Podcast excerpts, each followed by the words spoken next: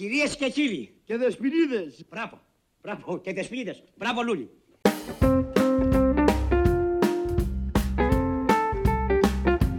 Καλώς ήρθατε στο Music Trivia, το podcast που σε κάθε επεισόδιο απαντά σε μια καινούρια ερώτηση απορία από τον χώρο της μουσικής.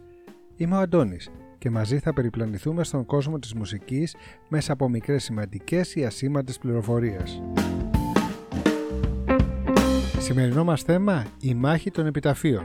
Τι είναι αυτό; Η λυπημένη θλίψη. Και όταν λέμε επιτάφιος, εννοούμε τη μελοποίηση των ποιημάτων του Γιάννη Ρίτσου που έκανε ο Μίκης Θοδωράκης και κυκλοφόρησαν το 1960. Όμως δεν κυκλοφόρησαν σε μία έκδοση, όπως συνήθως συμβαίνει, αλλά σε δύο. Αυτό είναι άλλο βιολί. Πάμε να δούμε λίγο όλο το παρασκήνιο που προηγήθηκε πριν την κυκλοφορία των δύο δίσκων και το τι έγινε μετά. Για να ακούς. Πρώτα απ' όλα να πούμε πως εμπνεύστηκε ο Ρίτσος τα ποίηματα του επιταφείου.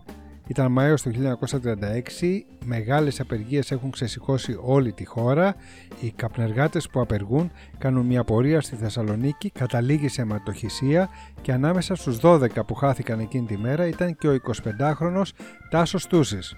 Την επόμενη μέρα ο Ριζοσπάσης δημοσιεύει μια πραγματικά συνταρρυκτική φωτογραφία, αναζητήστε την να τη δείτε, είναι η μάνα του αδικοχαμένου νέου που θρυνεί πάνω το σώμα του νεκρού γιού της. Από αυτή τη φωτογραφία εμπνεύστηκε ο Γιάννης Ρίτσος και έφτιαξε τα ποίηματα του επιταφείου. Δημοσιεύθηκαν αμέσως σε βιβλίο, σε, κυκλοφόρησε σε 10.000 αντίτυπα τότε το 36, τεράστιο νούμερο, όταν συνήθως οι συλλογές ποιημάτων κυκλοφορούσαν από 500 1000 αντίτυπα. Μάλιστα πουλήθηκαν τότε από το βιβλιοπωλείο που είχε εκδώσει τον επιτάφιο τα 9.750 αντίτυπα. Τα τελευταία 250 που είχαν μείνει τα έκαψε η δικτακτορία του Μεταξά μαζί με τα βιβλία του Μάρξ, του Λένιν κτλ. Εμείς δεν είναι δυνατό να πιστεύουμε στο κομμουνισμό. Τώρα πάμε λίγο πιο σύγχρονα μετά το 36 πάμε στο 1958 Φέρε τον έλεγχο να σου βάλω άριστα. που τότε έγινε επανέκδοση των ποιημάτων και ο Γιάννης Ρίτσος έστειλε ένα αντίτυπο στον Μίκη Θοδωράκη που τότε σπούδασε με υποτροφία στο Παρίσι. Ο, η ιστορία λέει ότι ο Μίκης, περιμένοντας το αυτοκίνητο, τη γυναίκα του Τιμητό που είχε κατέβει από το αμάξι για να ψωνίσει σε ένα ελληνικό μπακάλικο, Είναι και πατήτσονι για του Βεροπούλου. Ξεκίνησε διαβάζοντας τα ποίηματα και άρχισε τη μελοποίησή τους, που την ίδια μέρα κατάφερε και μελοποίησε τα περισσότερα ποίηματα. Όταν ολοκλήρωσε το έργο του και είχε μελοποιήσει 8 ποίηματα, έστειλε τρία αντίτυπα της μελοποίησης, ένα στο Γιάννη το Ρίτσο, ένα στον φίλο του το Βίρονα Σάμιο και ένα στο Μάνο Χατζηδάκη. Επιστρέφοντας ο Μίκης Θοδωράκης από το Παρίσι, έχει μιλήσει με τον Μάνο Χατζηδάκη που έχει προθυμοποιηθεί να τα ηχογραφήσει με τραγουδίστρια την ε, Νάνα Μούσχορη στην εταιρεία που άνοικε τότε ο Μάνος Χατζηδάκης στη Fidelity, διευθυντής ήταν ο Αλέκος Πατσιφάς. Έτσι ξεκινάει τον Αύγουστο του 60 η ηχογράφηση του επιταφείου με ενορχίστρωση του Μάνου Χατζηδάκη και τον ίδιο στο πιάνο και τραγουδίστρια την Ανά Μούσχουρη. Στην αρχή ο Μίκης πήγαινε κάθε μέρα στο στούντιο και έβλεπε πώς πηγαίναν οι ηχογραφήσεις και πώς προχώραγε όλο το θέμα. Έτσι κι αλλιώς ήταν ο πρώτος του δίσκος που θα έβγαζε στην Ελλάδα.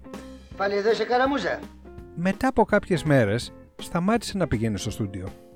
Τι είχε συμβεί; Είχε πλησιάσει τον Μίκη Θοδωράκη ο μεγάλος ανταγωνιστής του Πατσιφά της Fidelity που είπαμε που ήταν ο Λαμπρόπουλος που είχε την εταιρεία Columbia. Ο Λαμπρόπουλος έκανε μια πρόταση στο Μίκη να ηχογραφήσει τον επιτάφιο με λαϊκή ορχήστρα. Κάτι που και ο Μίκης είχε ήδη στο μυαλό του, ήθελε να ξεφύγει από το λυρικό στοιχείο και αυτά τα ποίηματα να μπορέσουν να περάσουν στο ευρύ κοινό. Οπότε περίπου ένα μήνα μετά από τον Αύγουστο του 60 που είπα, δηλαδή γύρω στις 15 Σεπτεμβρίου του 1960, ξεκινάει ο Θοδωράκης άλλη ηχογράφηση του ίδιου έργου, αυτή τη φορά στη Κολούμπια, με ερμηνευτή τον Γρηγόρη Μπιθικότσι και τον Μανώλη Χιώτη στο Μπουζούκι. Πρέπει εδώ να σημειώσουμε ότι το μπουζούκι μέχρι εκείνη τη στιγμή ήταν ένα όργανο μόνο για λαϊκή διασκέδαση. Οπότε κυκλοφορούν ταυτόχρονα το 1960 δύο ηχογραφήσεις της ίδιας σύνθεσης. Η μία με ενορχίστρωση Μάνου Χατζηδάκη και στα φωνητικά Νανά Μούσχουρη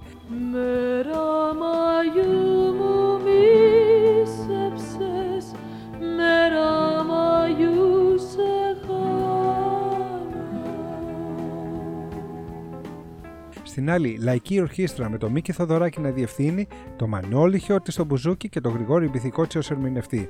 Μέρα Μαγιού μου μίσεψες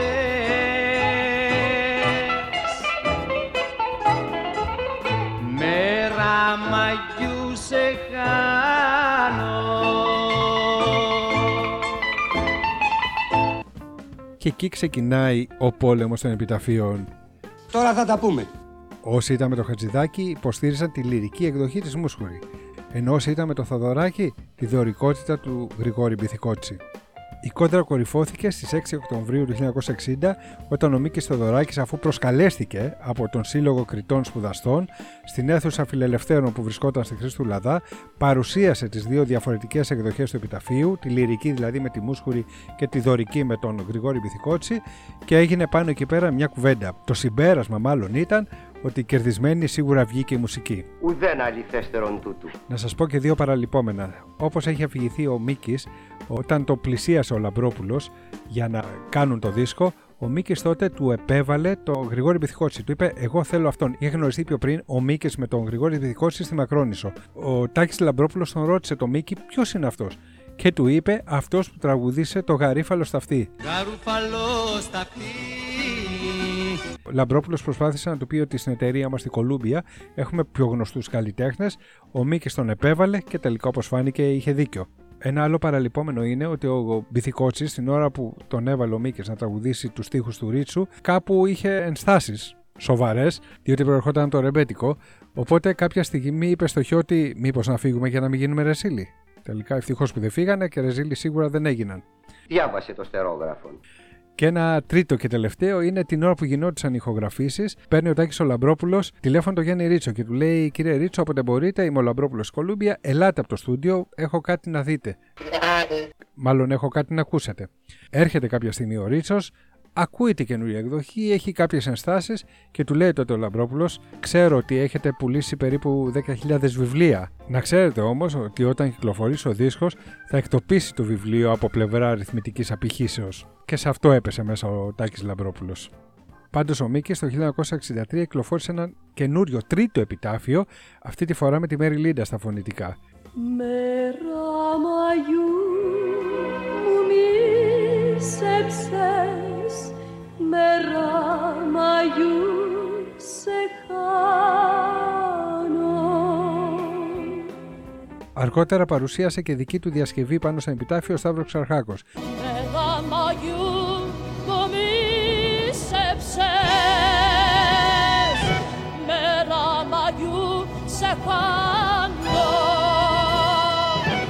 Επίσης υπάρχουν και άλλες ηχογραφήσεις όπως αυτή του Χατζηδάκη με τη Φλέρι Ντεντονάκη το 1970 στη Νέα Υόρκη.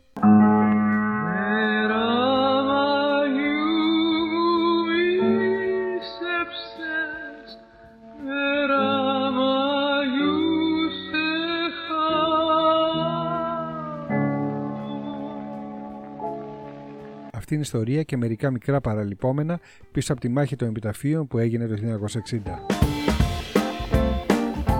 Αν σας αρέσει το Music Trivia, αναζητήστε μας στα κοινωνικά δίκτυα γράφοντας Music Trivia Podcast. Μέχρι το επόμενο επεισόδιο να ακούτε όσο περισσότερη μουσική μπορείτε. Γεια σας!